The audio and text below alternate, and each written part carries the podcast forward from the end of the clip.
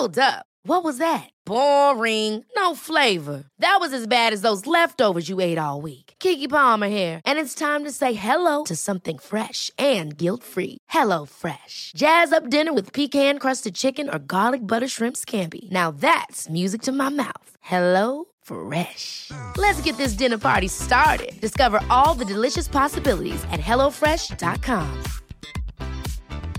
I'm Sandra, and I'm just the professional your small business was looking for. But you didn't hire me because you didn't use LinkedIn jobs. LinkedIn has professionals you can't find anywhere else, including those who aren't actively looking for a new job but might be open to the perfect role, like me. In a given month, over 70% of LinkedIn users don't visit other leading job sites. So if you're not looking on LinkedIn, you'll miss out on great candidates like Sandra. Start hiring professionals like a professional. Post your free job on linkedin.com/achieve slash achieve today.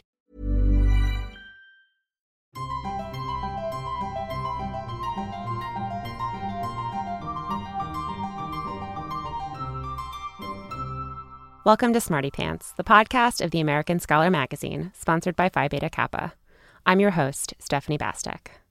While things are still unsettled in the world, we are going to be turning to some of our favorite episodes from the past four years, which I hope you'll enjoy.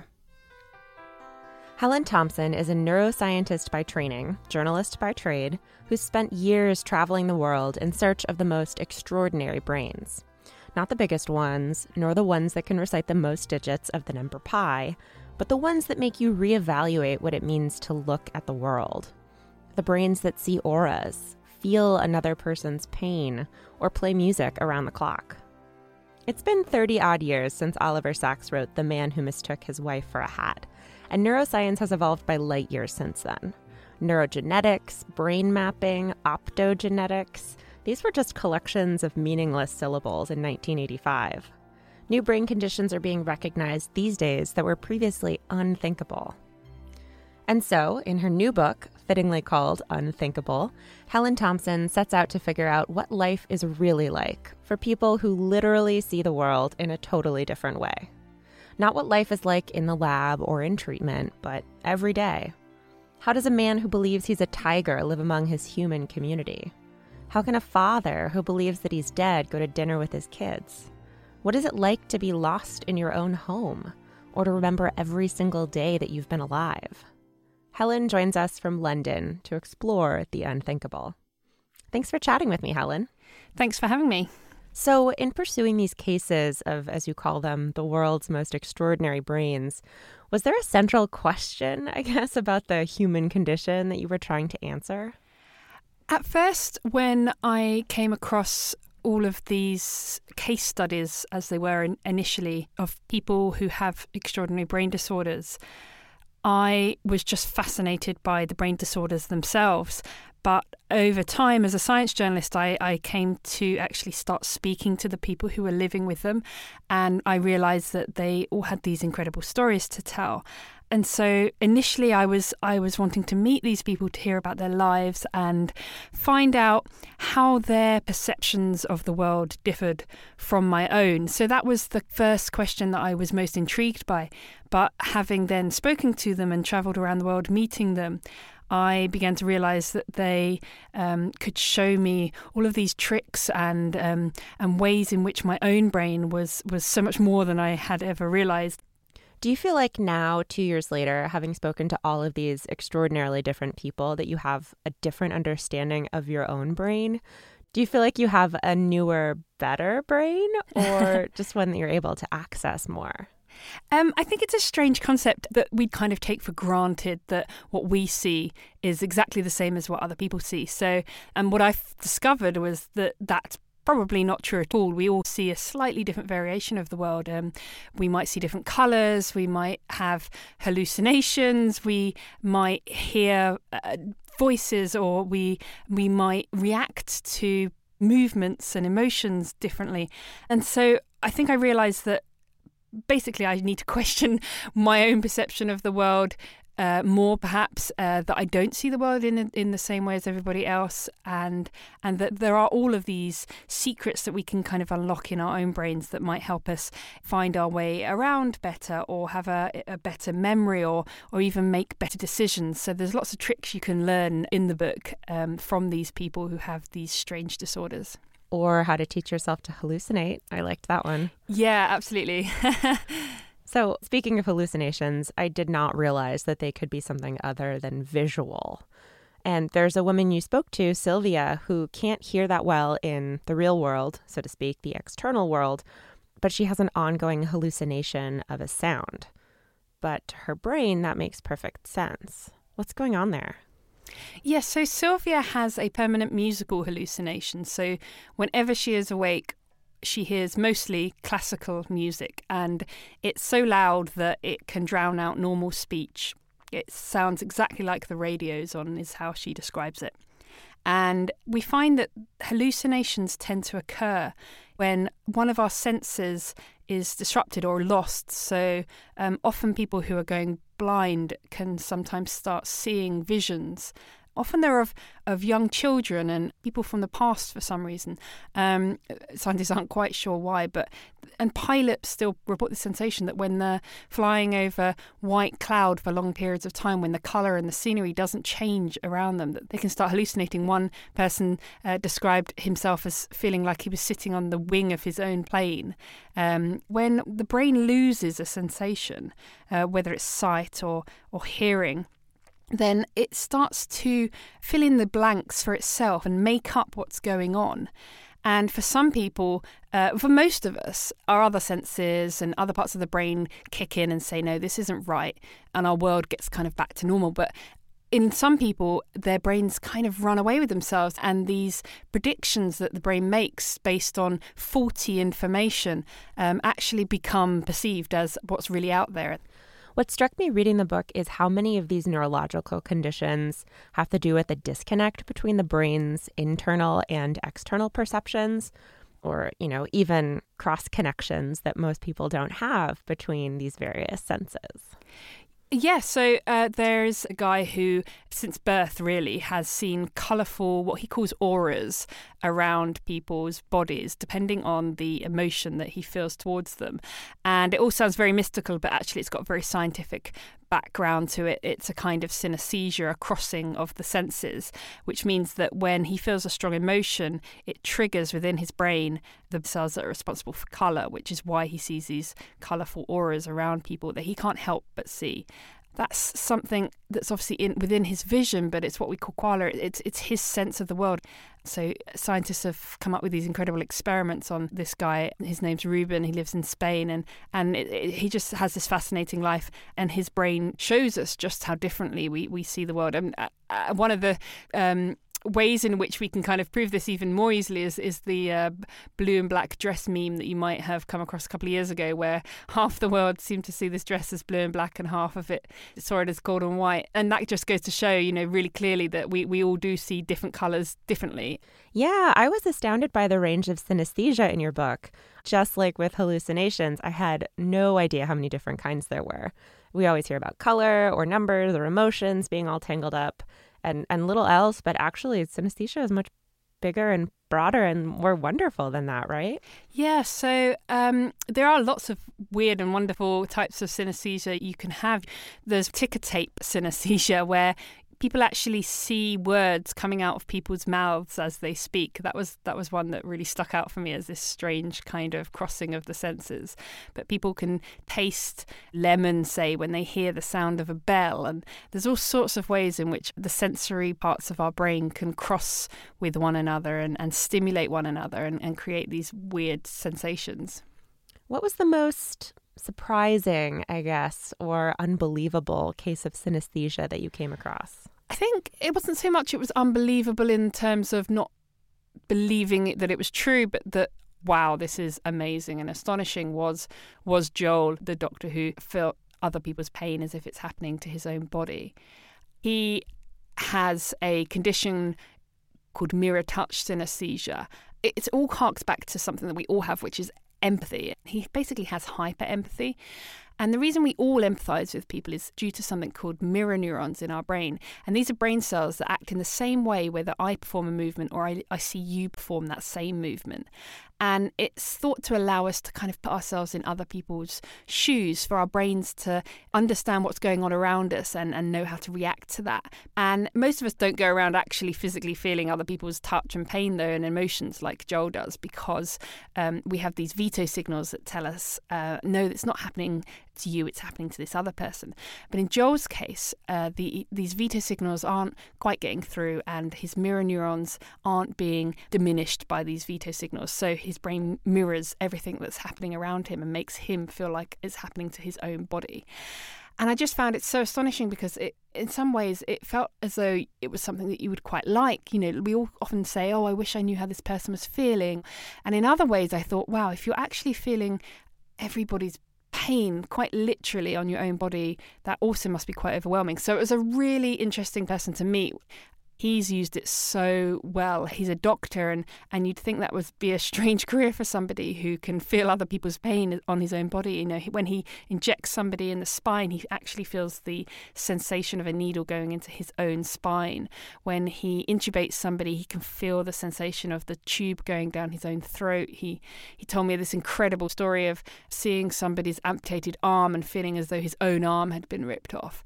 Um, and so, obviously, it can be very difficult to experience that throughout the day in a hospital. But in other ways, it allows him to really get in touch with how somebody is feeling. And, and that's something that his patients really um, love, you know, the ability for your doctor to really know exactly how you're feeling. And Joel's condition actually really showed me something after I'd published the book. Um, I got an email from a woman who explained that having read the book, she really associated with Joel and thought that perhaps she might be suffering from something similar. The way she explained it, it sounded exactly like what Joel experiences. But in this woman's case, she had never realized what it was. Um, she'd never seen any doctors about it, but she felt, um, she told me that she basically spent her whole life alone because she couldn't bear to be in the company of other people because she felt too much of their emotions and too much of their sensations on her own body. And it was just too overwhelming for her. And it really showed me that in one case, you've got this the same condition, but in one person, somebody who understood it and had explored it and had scientists explain it to them, um, had actually been able to utilize it and live a really happy and, and healthy life. And yet, somebody with exactly the same brain and exactly the same condition who hadn't had the support around her to understand it and know how to live with it, it had really impacted her life really negatively. You can't say that somebody has a brain disorder or a strange brain because it's more complex than that. You can have two people with the exact same brain and it affects their lives in different ways. And it's something that I think neurologists and psychologists are really getting to grips with now that it really depends on on how you support these uh, people with strange perceptions or, or strange experiences and, and how you understand your own brain and, and as to how it actually affects your, your life. Right. It seems like there are so many variables to take into account for treatment or even diagnosis. Yeah, there's not this profile of a, you know, in quotation marks, normal brain. And so to say that somebody has this condition or this abnormality or you know hasn't got a normal brain is just impossible because there is no such thing as a normal brain. And so it's it's just so much more complex than being able to sort of shoehorn people into this box of having this condition and that condition because in fact perhaps we should just be looking more at where we sit on these um, spectrums of, of traits and behaviors and we all seem to sit at one end further towards one end or the other and and it's the combination of all those traits and behaviors and the way the brain works that create us and, and our behaviors and our personalities. And, and then you add context into that and you add support networks and you add life experiences into that. And that all goes towards a, a picture of, of what your life is like. I mean, it's what people call neurodiversity. Yeah. One of the most affecting parts of your book was learning how many people with these unusual brains were turned away or ignored or mm. misdiagnosed by doctors who didn't know what was going on with them. Or the doctors had a belief that if you see or hear anything that's not quote unquote in the real world, then you must be schizophrenic. Yeah, so somebody who really stands out in that case was a woman called Sharon, who we now know has a condition that means that she cannot create a mental map of her environment. And that means that she's basically permanently lost, even between her own bathroom and kitchen some of the time she can she can navigate completely normally. And then maybe up to 100 times a day her mental map flips as she calls it and everything looks everything that she imagines should be on the left is now in front of her. Um, and it, it, makes her really disorientated. And it happened firstly when she was five years old and she told her mum and for various reasons her mum told her to never ever tell anybody about this because they'll think she's a witch and they'd burn her and obviously, having been told this by your mum at five, Sharon really took this to heart and, and believed this was true and, and never told anybody about this condition until she was about 30. And, and even then, many doctors just hadn't come across it before. And they, they did lots of tests. They couldn't find anything wrong uh, with the anatomy of her brain. They couldn't find anything wrong with her navigation. She didn't have any tumours or lesions in the brain that could explain it. And, and they did. They basically told her she was crazy, uh, that she might have a split personality disorder. And it was only actually much later in her life, when she was in her 50s, that researchers began to explore how the brain creates our mental map, how we know when we close our eyes where the door is without having to actually see it, and how we can imagine in our minds our route to work. And, and having discovered that later on, they realized that the parts of the brain that are responsible for navigation talk to each other a lot. And, and in Sharon's brain, they just they don't communicate well enough. And it's as though the pieces of the puzzle that we need to create this mental map just fall apart, or, or some of the pieces are put in the wrong place in her case. Um, and now we know what the condition is, and we know that it's actually genetic. And Sharon thinks now, as an adult, that perhaps her mum had also experienced it herself and was too scared to tell Sharon, and perhaps had had some bad experiences, which explained her reaction to Sharon when she talked about it with her. Um, you know, Sharon hid it from the world for, for almost 30 years and, and found these tricks uh, to, in order to get around. And, and was very depressed by it when the doctors told her that they didn't know what was wrong with her. And now, actually understanding how her perceptions of the world are created and why they're different perhaps to other people's has allowed her to live a really fulfilling and really happy life. So it just kind of it's a really good example of how understanding your perceptions of the world and how they might differ from other people's can really help you embrace life. Yeah, and Sharon's condition was only diagnosed in the early 2000s, right? Mm-hmm. Yeah, really recently. It makes me wonder how many conditions there are out there that we have left to figure out or even uncover. Yeah, absolutely. Oliver Sacks was a real inspiration and as somebody who um, I followed for many years and read his books and got to speak to as well. Um, and he obviously looked into lots of strange brain disorders in, in the 80s that was part of the reason I wanted to write this book was to explore what had been discovered since then. Um, but you're right that it, you know we are still discovering things even within the last decade. So what else is there out there? And one of the other things I I realised having met all these people is that so many people don't actually even realise they have a strange perception of the world until they're adults until somebody says oh no that's not that's not quite how i see the world and it comes back to this idea of we, we don't tend to question how we look at the world and or compare how we see things with other people. Um, so yeah, you're you're right. What other stranger landscapes, as as Oliver Sacks used to call them, um, travellers to unimaginable worlds. Um, it does make you think, oh, what else is out there?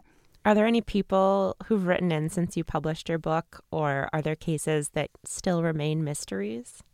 I've had several people write in to say that they think they have one of the conditions in the book. Um, there are a few other conditions that I would like to explore that have recently come out in case studies uh, in scientific journals. Um, there's there's one condition in which people stop being able to feel fear, and that's a really interesting condition, I think, because there's lots of um, repercussions from this. And there's one particular community uh, of people who live in, in Africa who, for various reasons, all have this condition and they, uh, they, so they can't feel fear. But one of the results of this is that they also tend not to tell lies.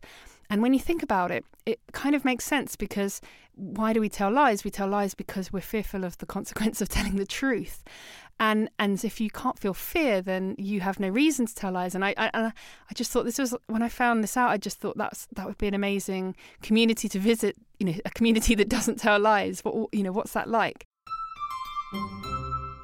For more incredible cases of the human brain doing extraordinary things, check out Helen Thomson's book, Unthinkable. In our show notes, we've got links to everything you need to know, including Helen's interview with a dead man, or at least a man who thinks he's dead, and a breakdown of our brain's internal GPS, like the one that doesn't quite work in Sharon's brain, from the scientists who won the 2014 Nobel Prize for the discovery of it. We'll see you next week. Till then, take care and stay sharp.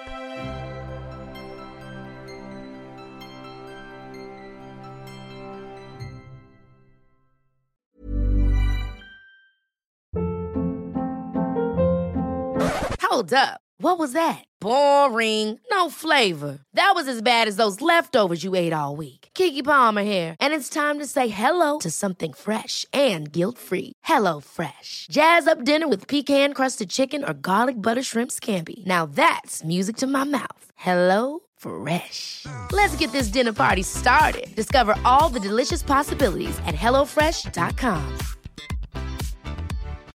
When you need mealtime inspiration, it's worth shopping Kroger, where you'll find over 30,000 mouthwatering choices that excite your inner foodie. And no matter what tasty choice you make, you'll enjoy our everyday low prices, plus extra ways to save, like digital coupons worth over $600 each week. You can also save up to $1 off per gallon at the pump with fuel points. More savings and more inspiring flavors make shopping Kroger worth it every time. Kroger, fresh for everyone. Fuel restrictions apply.